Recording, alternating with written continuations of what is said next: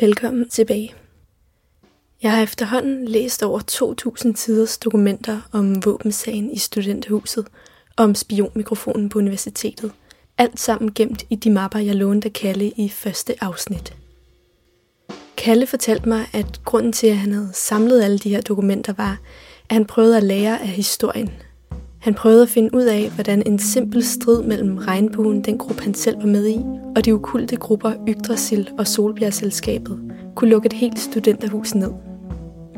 Han fortalte også, at han af og til spekulerede over, om han kunne have ændret historiens gang. Det er også det, hvor jeg ligesom bagefter har tænkt, at jeg kunne ændre historien. Ikke? Ved bare ved at, at, at, at tage dem og smide dem ud. det kunne jeg. Jeg ved ikke, om det havde været bedre. Hvad havde man lært mest af? Hvis jeg havde overført den her konflikt, havde taget de der i hovedet og røv, øh, så jeg, I truer folk. Jeg tror, skrid. Hvad tror du, der var sket? Ja, hvad var der egentlig sket, hvis Kalle havde smidt Yggdrasil og Solbjergselskabet ud? Hvis historien om våbenlageret i studenterhuset aldrig var nået frem til Ekstrabladet, og hvis Ekstrabladets journalister aldrig var blevet gode venner med sikkerhedschefen Lars Erik Elin. Vi er ved at være ved vejs ende af den kædereaktion, som jeg advarede dig om, at den her fortælling ville udvikle sig til. Det har ikke været nogen ukompliceret historie at følge med i. Der har været mange navne og årstal at holde styr på, og måske har du tabt tråden undervejs. Så her kommer et oprids af de vigtigste detaljer. Historien startede i studenterhuset i Købmagergade i 1993 med fjendskabet mellem Kalle fra Regnbuen og de ukulte asadyrkere Pelle og Per. Pelle og Per havde sat sig for at få regnbuen smidt ud af studenterhuset, og deres plan gik ud på at lægge rygter om regnbuens militante aktivitet til Ekstrabladet. Ekstrabladet tog kontakt til universitetets sikkerhedschef, Lars Erik Alin, som tilkaldte politiet, og politiet stormede studenterhuset og fandt ni ulovlige slagvåben. Ud af den historie opstod et lidt umage venskab mellem sikkerhedschefen Alin og journalisterne fra Ekstrabladet. Og kort efter politirensagningen spiste de en frokost sammen. Under frokosten kom Alin til at røbe, at han syv år tidligere, tilbage i 1986, havde medvirket til at fjerne en skjult spionmikrofon fra juraprofessor Hans Gammeltoft Hansens kontor på Københavns Universitet. Det var usikkert, hvem der havde sat mikrofonen op, men et bud var, at det var politiets efterretningstjeneste under ledelse af justitsministeren, som havde aflyttet Gammeltoft Hansen på grund af politiske uenigheder om blandt andet udlændingepolitik. Husk på, at Gammeltoft Hansen havde været formand for Dansk Flygtningehjælp og var en ret indflydelsesrig politisk aktør. Alins fortælling om spionmikrofonen fik statsministeren til at indkalde sit sikkerhedsudvalg til hastemøde, og det blev besluttet at sætte statsadvokaten for Sjælland til at efterforske sagen. Mens statsadvokaten var i gang med sin undersøgelse, kom det frem, at Alin på ulovlig vis havde udleveret oplysninger om studerende, dels til Ekstrabladet og dels til politiets efterretningstjeneste. Han blev tvunget til at fratræde sin stilling og måtte ikke kommentere fratrædelsen. To uger senere blev han af en psykiater erklæret maniodepressiv gennem 14 år, og statsadvokaten endte med at afvise hele historien om mikrofonen som det pure opspind. Og sådan blev sagen officielt lukket. Men det var ikke det sidste punktum, der var sat i den historie. For et nyt spor dukkede op, og det skal du høre om nu.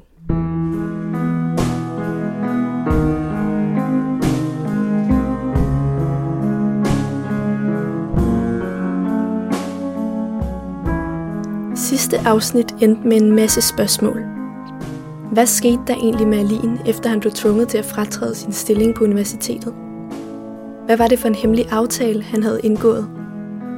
Og hvordan kunne Alins kone ikke have lagt mærke til, at Alin angiveligt havde været bipolar gennem 14 år?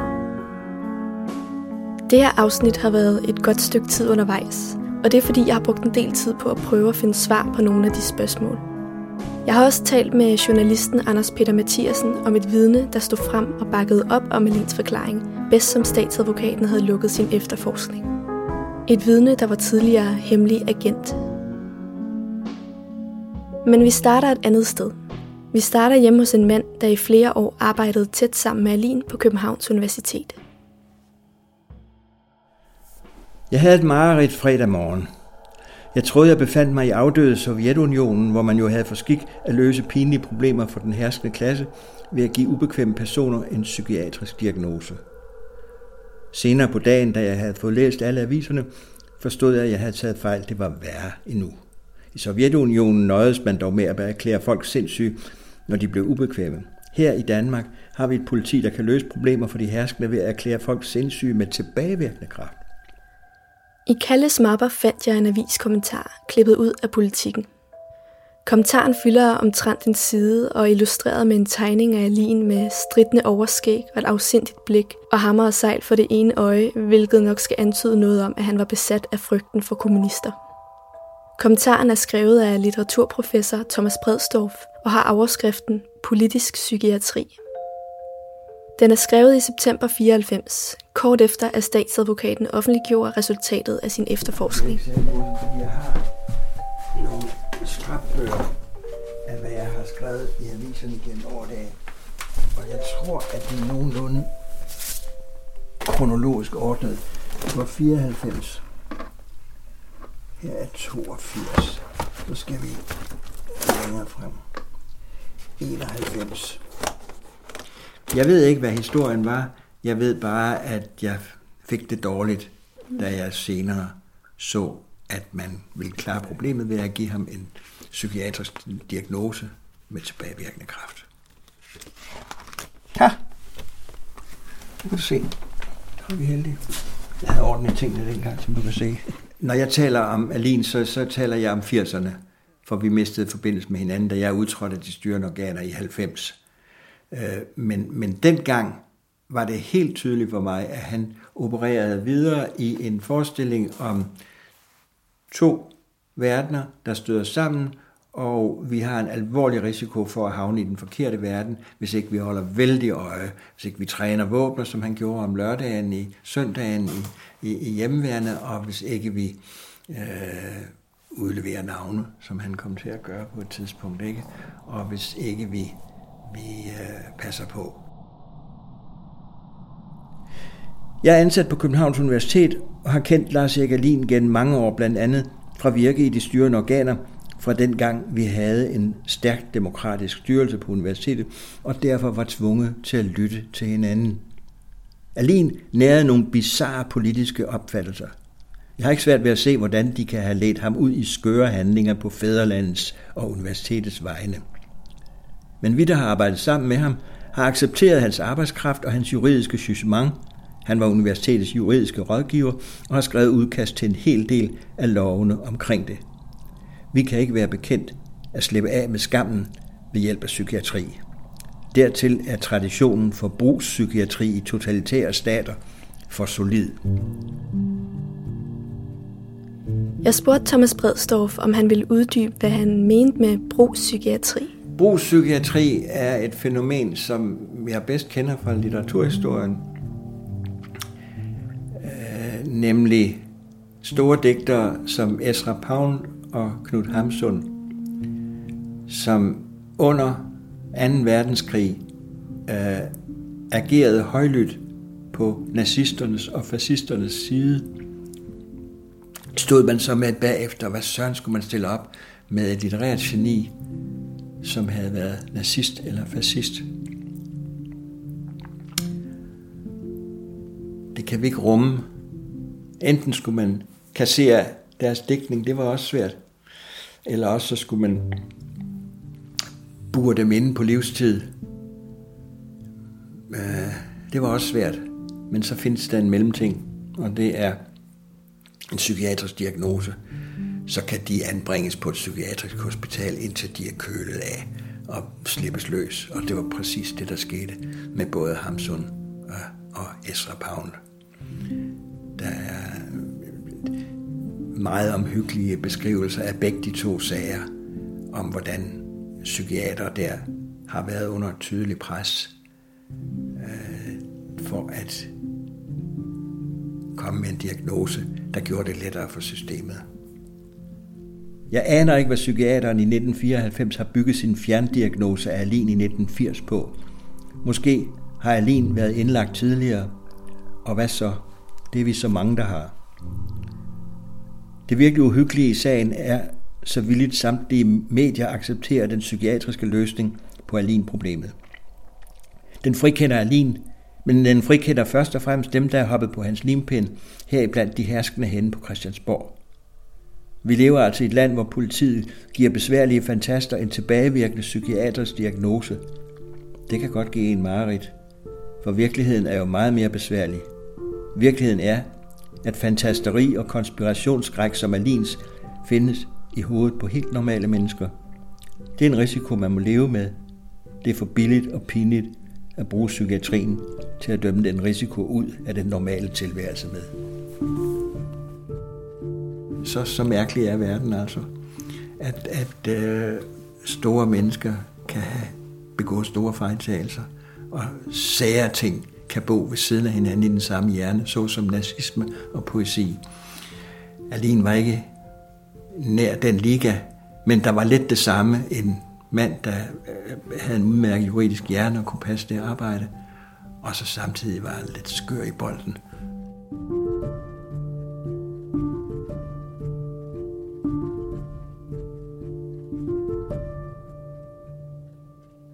Bedst som aflytningssagen på universitetet så ud til at være lukket med en psykiatrisk diagnose til Alin, trådte et nyt vidne frem. Et vidne, der tidligere havde arbejdet for den israelske sikkerhedstjeneste Mossad. Altså, vi begyndte jo at finde ud af, at Mossad opererede meget i Danmark, hvad der var kommet rigtig meget frem om efterfølgende. Ikke? Det er journalisten Anders Peter Mathiasen, vi er tilbage hos her. Og øh, der var en israelsk øh, Mossad-agent, Viktor Ostrovsky, som skrev en bog, øh, der, der handlede om Mossad, og som handlede om, hvad der foregik på, eller på, ja, på ambassaden i København. Og øh, logisk, så kan det have været Mossad, som har øh, holdt øje med, med formanden for flygtningene i nævnet på et tidspunkt, hvor, hvor man sagde, der var en motorvej af palæstinenser. Og den afhoppede Mossad-agent Viktor Ostrovsky, der i dag bor i Kanada, udgav i 1990 bogen By Way of Deception om sit arbejde for den israelske sikkerhedstjenestes hovedkontor i Tel Aviv i 80'erne. Selvom det langt fra var alle bogens påstande, der var beviser for, så blev Ostrovski regnet for et så troværdigt vidne om Mossads metoder, at den israelske regering forsøgte at bremse udgivelsen af bogen med fodforbud i USA. I november 1994 udgav Ostrovski så en toer med flere beretninger om arbejdet for Mossad, og i den bog er der en beskrivelse af, hvad han foretog sig en februardag i 1986 i afdelingen for danske affærer. Prøv at lytte med. Søndag den 16. februar 1986 kl. 8. Jeg var placeret i den danske afdeling i Mossads hovedkvarter, og jeg meldte mig til tjeneste tidligt om morgenen. Mit første job i afdelingen bestod i, at jeg fik udleveret en bunke visumansøgninger, som var sendt til os med diplomatpost. Det drejede sig om fotokopier af originalerne og var en del af en såkaldt service, vi udførte for danskerne. Alle ansøgerne havde arabisk oprindelse, og vi skulle sammenligne navnene med vores egen database. Efter nogle dage bad Benny S., som var næstkommanderende i afdelingen, mig om at tage kontakt til Ombre, kodenavnet for vores mand i Skandinavien, og få ham til at efterspørge en ny aflytning af en ledende dansk skikkelse inden for det juridiske område, som hed Gammeltoft Hansen. Manden var pro-palæstinensisk jurist og professor ved et universitet. Det danske politi, eller efterretningstjenesten, havde installeret aflytningsudstyr for os på hans kontor flere år tidligere. Studer sagsmappen, sagde Benny, og så kan du anbefale, hvad der bør gøres. Vi tror, at Gammeltoft Hansen har mistanke om, at hans kontor bliver aflyttet ud fra måden, han fører sine samtaler på. Hvis vi aflytter hans hjem, vil vi helt sikkert få bedre resultater.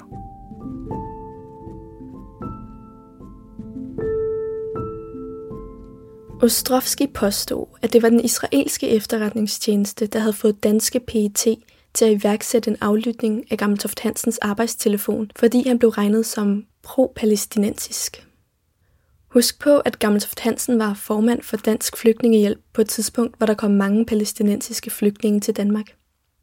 Ostrovskis bog, som du lige har hørt et uddrag af, udkom i november 1994. Altså to måneder efter, at statsadvokaten havde afleveret sin rapport om aflytningssagen til justitsministeren og erklæret historien for opspind og sagen for lukket og slukket. Men der var i hvert fald en person, som ikke var tilfreds med den slutning. Vi snakkede blandt andet med ham, der Viktor øh, Ostrovski, øh, Mossad-manden. Han boede i Kanada på det tidspunkt, og, og at han havde den der fortid, det var fuldstændig hævet over enhver tvivl. Og han bekræftede også historien over for os. Men det er jo enormt svært, når det handler om sådan noget efterretning, fordi du kan jo ikke ringe, du kan ikke, du kan ikke få en skid at vide. Allerede mens efterforskningen stod på, talte Anders Peter Mathiasens kollega fra Ekstrabladet i telefon med Ostrovski, som bekræftede historien om mikrofonen på universitetet. Og det kom selvfølgelig i avisen. Men på trods af Viktor Ostrovskis påstand om, at det var Mossad, der havde gemt en mikrofon i Gammeltoft Hansens arbejdstelefon, blev sagen ikke genåbnet. Statsadvokat Erik Merlungs rapport blev stående som det sidste ord i sagen om spionmikrofonen. Men hvad, men hvad jeg mener om den rapport, som Merlung lavede, det har jeg virkelig svært ved at forholde mig til, fordi at, at, at den var virkelig bygget på anonyme kilder. Han har mange, mange flere anonyme kilder, end, øh, end, end vi havde. Og det var, altså, det var tophemmeligt og, øh, og anonymt, anonymt, anonymt.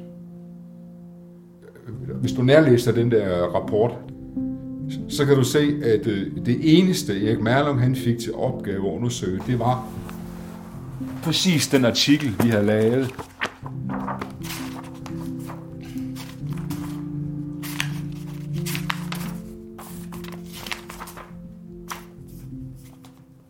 Vi havde en, øh, en, øh, en, en artikel på side 4-5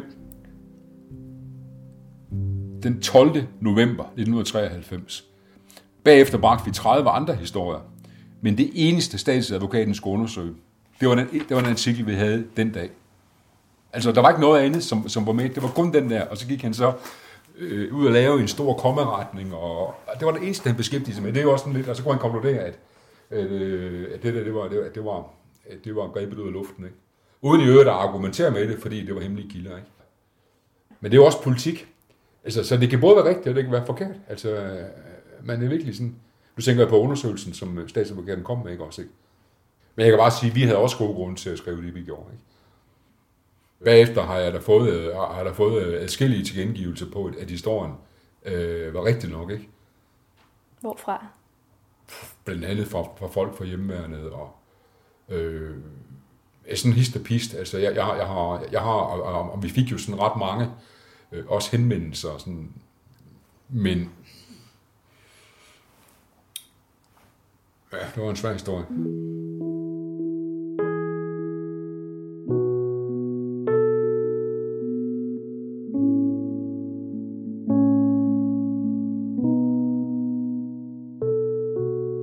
Jeg har spekuleret over, om statsadvokaten forsøgte at komme i kontakt med Mossad-agenten Ostrovski under sin efterforskning.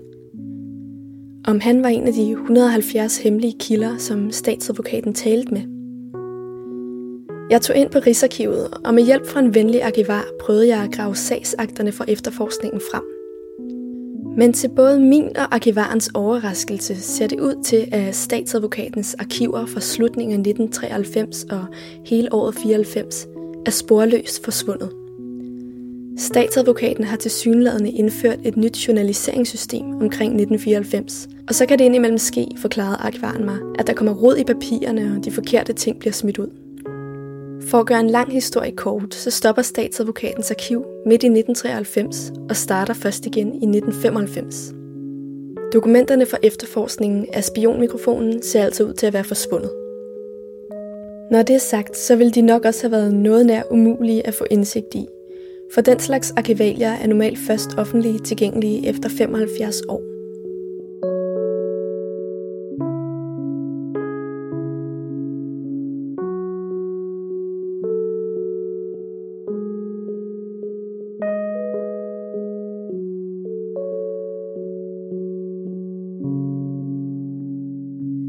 Jeg er stadig ikke sikker på, hvad jeg tror, der skete i 1993.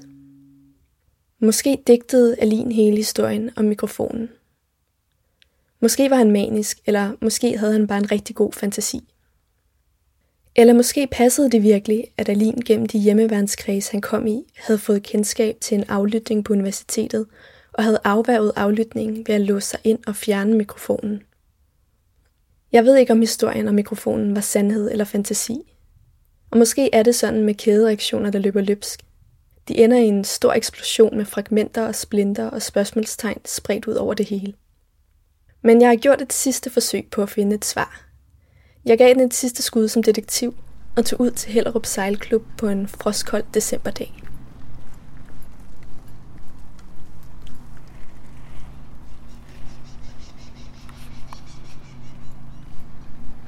I Hellerup Havn ligger et sortmalet klubhus med en lille restaurant med havudsigt og et kontor for Hellerup Sejlklub. Jeg kan se på et skilt på døren, at jeg er kommet uden for kontortid, men jeg kan høre stemmer inde på kontoret, så jeg banker på alligevel.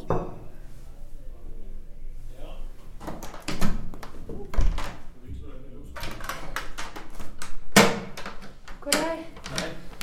Øhm, jeg kommer, fordi jeg... Øh, Har du døren? Øh, Det kan jeg gøre. Jeg leder efter nogen, der har kendt en mand, der hedder Lars Egerlin, som øh, kom herude, indtil han døde i 2005. Lars. Lars Erik. Ja, Lasse. Lasse lige. Ja. Ja. Øhm, og det er fordi, jeg er ved at lave en lille udsendelse om ham. Og så snakkede jeg med hans kone, som sagde, at... På kontoret sidder to mænd. De hedder Per og Anders. Per er formand for sejlklubben, og han kan godt huske Lars Egerlin. Du tager jeg op gennem sidste fire, eller op gennem 90'erne, kan man sige. Der, der var han synlig, kan man sige, i, i, i På havnen. ja, på havnen streg klubben også selvfølgelig. Men, Men han var ikke sejler? Altså han var ikke kraftsejler eller nej, nej, jollesejler? nej, eller... nej, nej, det var, det var sådan noget øh, fiskejollagtigt med lidt støttesejl, han havde, og lidt Ja. påhængsmotor og lidt halløj. Så de var sådan nogle, nogle rødder, der, der var lidt ulovfundet og smide lidt og banke lidt sammen og klampe lidt sammen og sådan lidt. Per vender sig pludselig og tager en ramme ned fra en hylde bag sig. Jeg tror, vi havde en kanon engang, så jeg kan ikke huske, hvem der fik den. Jeg tror, det var det her. Se det her, der står også en lasse nede i bunden. Nå ja. Han ville ikke sådan noget Olsenbanden noget. Ah, knap, men, men altså, han var lidt øh, ikke cool. Bag glasset i rammen sidder et brev, underskrevet af Lasse Alin. Brevet beskriver på meget detaljeret vis overdragelsen af en messingkanon fra Alin til sejlklubben. Men de havde altså, jeg tror, de havde sådan en lav der, og så der var noget, der fandt, hed en kapsejs, der hed Super Hello Cup. Når jeg hører Per fra sejlklubben fortælle om Alin, får jeg indtryk af, at han egentlig har gået og hygget sig med sine opfindelser og sit krudt og sin jolle. Jeg spørger Per, om han kan huske noget til Alins nedtur. Han var involveret i sådan en sag i medierne, øhm, hvor han sagde, at han havde fundet en spionmikrofon på sin arbejdsplads på Københavns Universitet. Ja, det kan jeg godt huske, der var et eller andet, men det, ja, når du siger det, kan jeg godt huske, der var et eller andet, men, men sådan lige, hvordan var det, øh, jeg ved ikke, om de måske, han fik sådan en øgenavn med spionen, eller sådan noget, måske. Det lyder eksotisk. Ja, Per foreslår, at jeg ringer til en mand, der hedder Jan, som var formand for Hellerup Sejlklub i 80'erne. Jeg forlader sejlklubben med en post-it med Jans telefonnummer på, og ham ringer jeg til, da jeg kommer hjem.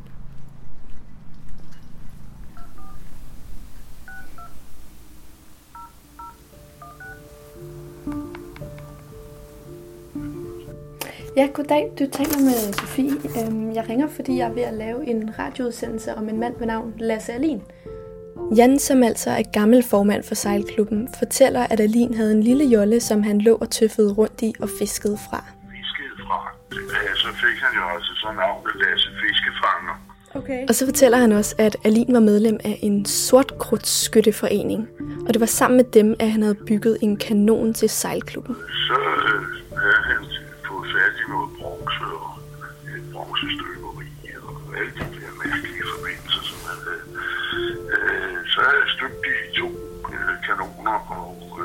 Jan har en masse gode historier om Alins krudt og kanoner.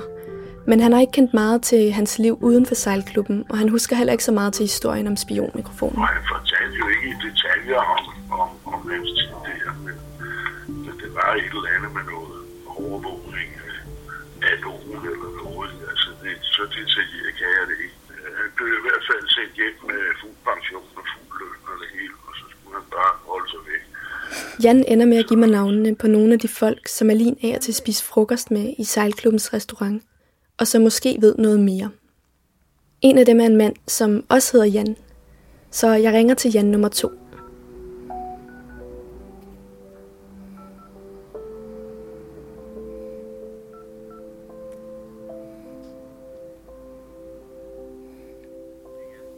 Ja, hej, du taler med Sofie. Jeg ringer, fordi jeg er ved at lave en. Den anden Jan var blandt Alins nærmeste 15 venner, som hver år blev inviteret til gule ærter hjemme hos Lars Erik Alin selv. Jan vil ikke optræde på bånd, men jeg har fået lov til at referere vores samtale. Du måske kendt lidt bedre til ham. Så vil... Jan fortæller, at Alin snakkede en smule om det med mikrofonen på universitetet, men kun i meget vage vendinger. Han havde efter sine underskrevet en aftale om aldrig mere at udtale sig om sagen, mod en klækkelig økonomisk dispensation fra universitetet.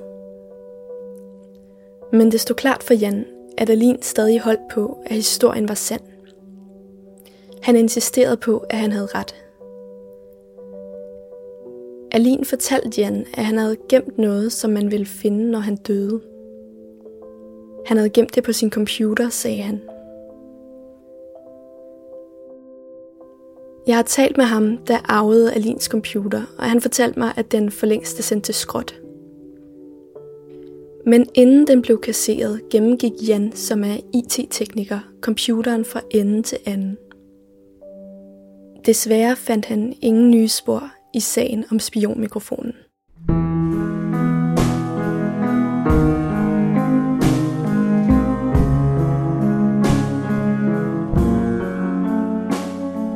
Du har lyttet til fjerde og sidste afsnit af Er der nogen, der lytter med? En podcast lavet af mig, Sofie M. Hansen. Musikken er komponeret af Poddington Bear, bortset fra temamelodien, som jeg selv har lavet. Mossad-agenten Viktor Ostrovsky var citeret fra bogen The Other Side of Deception i min egen oversættelse fra engelsk til dansk. Bogen udkom på HarperCollins forlag i 1994. Hvis du vil vide mere om den mystiske spionmikrofon og den hemmelighedsfulde sikkerhedschef Lars Egerlin, kan du gå ind på er der nogen, der lytter med.tumblr.com, hvor jeg har samlet billeder, avisudklip og alt muligt andet. Tak til Kalle Birk Madsen, Thomas Bredstorff, Anders Peter Mathiasen, Per, Anders, Jan og Jan for deres medvirken. Og et stort tak til dig, fordi du lyttede med.